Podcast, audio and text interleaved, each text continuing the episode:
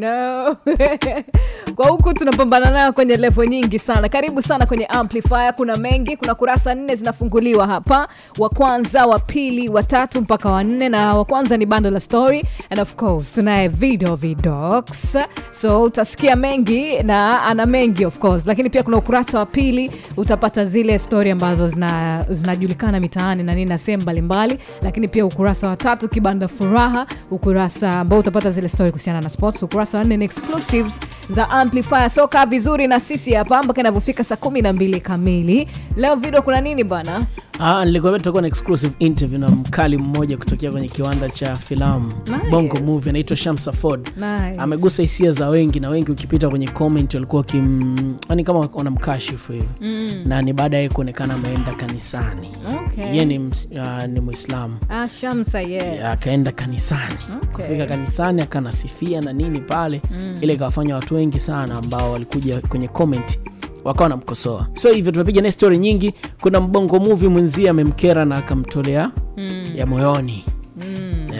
Basta isikia hapa. Haina noma. Namna hiyo, wakati Simba na Yanga wanatafuta namna kwenye maisha yao bana, wewe una haki ya kutafuta namna kwenye maisha yako na mchongo pesa. Kwa sababu kuna fweza, pesa, shilingi, money, mula, jina lingine nini? Mtonyo. Mtonyo lingine? Wanasemaga nini ya roho?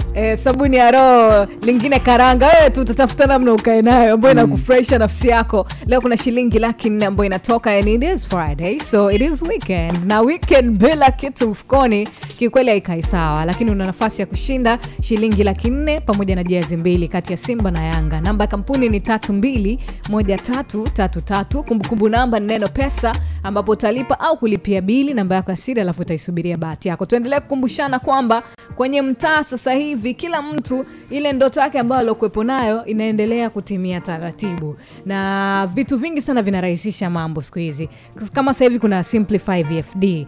Huu ni mfumo ambao umethibitishwa na TRA ambao unamwezesha mtoa huduma, mfanyabiashara na kampuni kutoa risiti za EFD bila kikomo kwa njia ya simu au kompyuta mahali popote pale. Sasa pata picha, tumefika hii level. Mauzo yako yote huhifadhiwa kwenye akaunti ya Simplify na unaweza kupakua ripoti za mauzo yako wakati wowote ule. Mfumo huu bana unaweza pia kuunganisha na applications za uhasibu. Ili kuunganisha na mfumo huu unahitaji nakala ya TIN ya biashara, nakala ya cheti cha VRN kama imesajiliwa na VAT, nakala ya kitambulisho NIDA, mpiga kura au passport ya kusafiria. Gharama ya kuunganisha ni laki na 80 tu.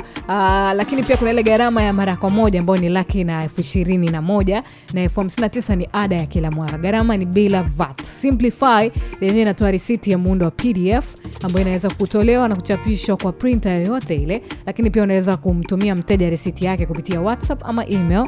Kwa maelezo zaidi please tupigie simu ni 0743111111 ama 0658507103. Amplify Clouds FM, Frida Amani, Bando la Story na Video Vidox coming up next.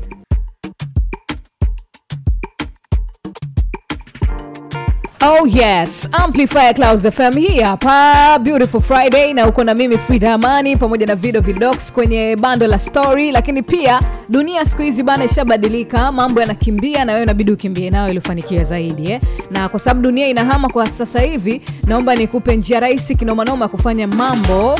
Basi popote ulipo, hebu anza kutumia teknolojia ya Invite ambayo imeanzishwa na BizLogic Solutions. Invite bana raha yake ni kwamba unaweza kutengeneza na kusambaza kadi za mwaliko zozote zile, kama ni corporate invitations, business invitations, matamasha, harusi ama shughuli yoyote ambayo inahitaji kutuma mwaliko. Invite yenyewe inarahisisha kufika haraka sana na kwa wakati, na ni kwa njia mtandao kama ni WhatsApp, email pamoja na simu za kawaida. Sasa tunatisha vizuri. Lakini pia ukitumia Invite, wewe ambao una shughuli unakuwa na orodha kamili ya nani tayari kashafika na nani bado. Sio unaanza kuuliza, unaanza kutuma watu fulani kafika. No, you know kwamba fulani kashafika na kashakuwa na amesimama hapo. Lakini mfumo pia hauhitaji kunipigia mimi simu umeniomba umeniomba mchango afu unipigie simu 150 no. Invite inakufanya yale mambo yani kiurahisi kabisa. inakurahisishia. So tunaombana michango kwenye send off, birthday, baby shower nini. Hii ndio sehemu yetu ya kutelezea. Na BizLogic Solutions ndio wanasimamia, na ni kampuni ya Kitanzania ambayo inajihusisha na utengenezaji wa IT systems, na ni kwa matumizi yoyote yale, kama ni bank, serikalini, biashara binafsi, NGO, michezo, elimu pamoja na vitu vingine kibao. Namba ya simu ni 0684883186. Squeeze mitandao imekuwa sehemu ya maisha yetu kinoma noma, so Instagram unaweza kupata kama b_invite. Video. Namna hiyo. Bana he.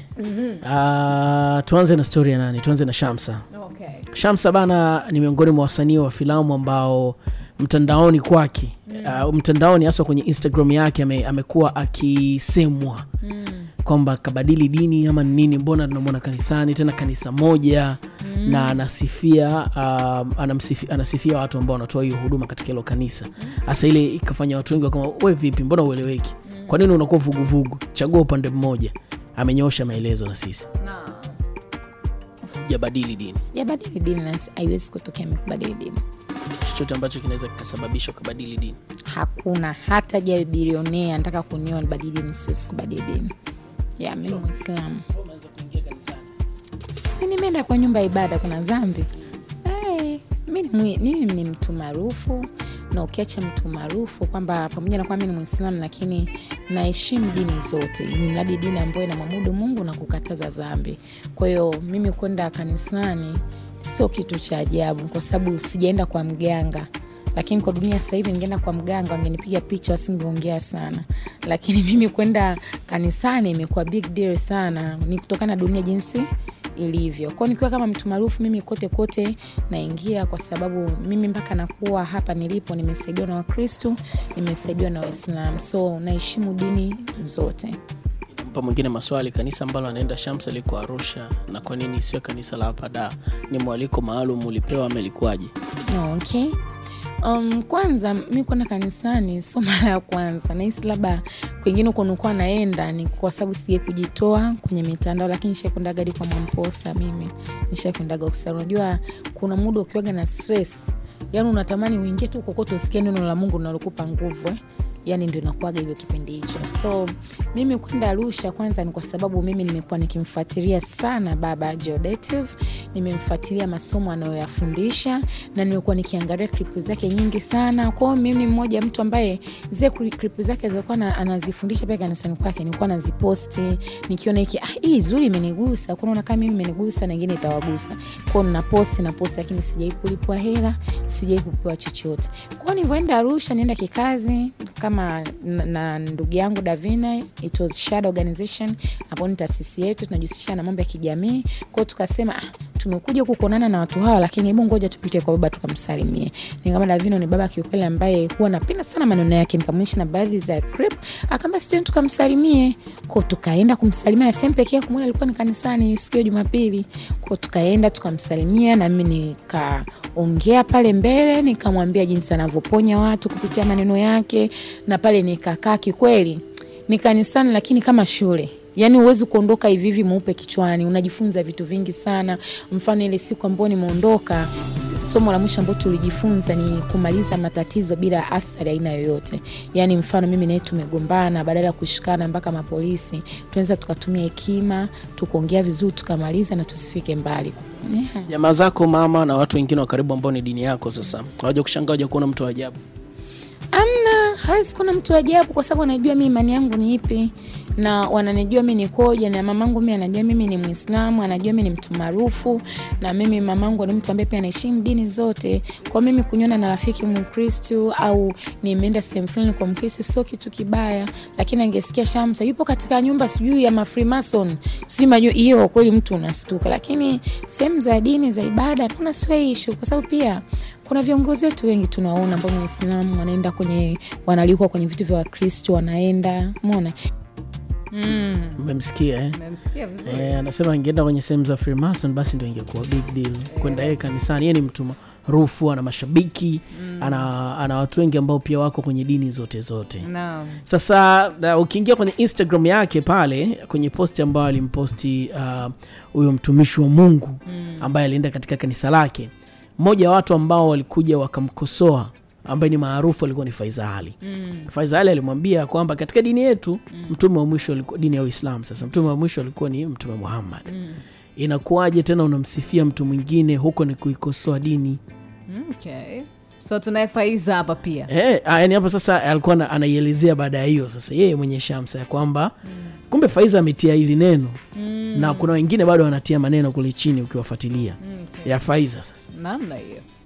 Hii imekuwa hoja sana kwa sababu ya imani yako. Nimeona Faiza Ali alikuja alicomment kwenye posti ule mposti akasema sema ndugu yangu katika Uislamu nabii wa mwisho ni mtume Muhammad tu. Hawa manabii na mitume kuwa posti ni kuikosea sana dini yetu. Iyo kiukweli sikuiona ndo unaniambia. Labda ndio nitaenda kumjibu. Mimi nacheza kusema ni kitu kimoja. Sisi Waislamu kuna masharifu ambao wanazaliwaga, si ndio? Unajua tatizo sisi tusheka kwamba hakuna mtu anaweza akatokiwa hivi, lakini kuna wengine kweli wamezaliwa na wametokea na miujiza hiyo. Watu wameumbwa tofauti, kuna wengine imani zao walipotokea uweze jua, na ndio maana tunaona katika Islam kuna masharifu wanaongea, lakini ukimwambia mwingine amini wanazaliwa, mwingine ukimwambia nakataa au nakosea. Kwa mimi yani akili yake inavyomtume Faiza kusema hivyo, lakini mimi ninachosema tu siku zote mwisho wa siku Mungu tu ndo anayehukumu. Na mna mtu yote ambaye anaweza kuhukumu. Kwa hiyo kama anamuona hafai kuitwa jina hilo ni yeye kwa mawazo yake na akili yake, lakini binafsi naona niko sahihi. Yeah. Uogopi labda utatengwa na watu wako wa karibu ambao ni familia au mtu yote ambaye yuko kwenye dini yako kwa sababu ya kuona unashabikia kitu ambacho anaamini kwenye mafunzo ya dini yako labda haviruhusu? Mimi labda kinitenga Mungu na mama yangu ambaye ni Mungu wa pili ndio nitaumia. Sasa wakinitenga inanisaidia nini? Kwa sababu hapa yenyewe tu sijawahi kukosa, wameshanitenga siku nyingi. Sasa wakinitenga sema inasaidia nini? Unajua binadamu ameumbwa kuongea, yani kuongea, alafu binadamu wengi ni wepesi sana kuona makosa wenzao kuko makosa yao. Au ambao wanalalamika wanaona mimi nimeenda kanisani, ukiuchunguza wengine wana madhambi makubwa, wana machafu makubwa ambao wanayafanya chini kwa chini, lakini wanajificha na ushungi tu au wanajificha na kanzo. Ndivyo jinsi ilivyo. Kwa hiyo mwisho wa siku unaona ni nafsi yako na imani yako. Hata kwenye Kristo unaona kuna wengine wachungaji nini lakini wana mambo ya ajabu ambao wanayafanya. Kwa mimi na imani kwa Mungu anayeenda ni matendo yako na nafsi yako. Namna hiyo. Matendo na nafsi yako. Imani kweli kila mtu ana imani yake na anaibeba kivyake. Nadhani tu tuachage watu waishi wanavyoamua kuishi. Naam. Ila wewe kukushtua kumwona kanisani? Tena Arusha makanisa dai yameisha. Mwenzangu, sema tuishie kwenye kwamba tuache kila mtu na imani yake. Ebana nimalize naye. Kuna kingine ambacho niliongea naye kuhusiana na yale ambayo yanaendelea. Unajua kuna siku aliwahi kuposti video yuko Karume, uliwe kuiona anachagua zake mtumba ule vizuri nini. Sema sasa alienda kama amejifunika, amevaa kama ninja ile. Umeona. Sasa unaweza kuhisi alivaa kama ninja ili watu wasimsanukie. Kumbe yeye alivaa kama ninja ili wauzaji wasimpige bei kubwa kwa sababu ni Shamsa. Idea kali sana. Umeona?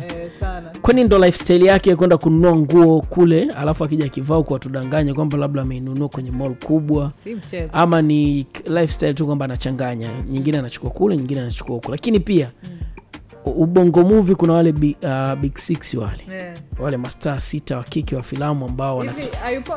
Yupo. Ngoja tuwa name. Wema Sepetu. Irene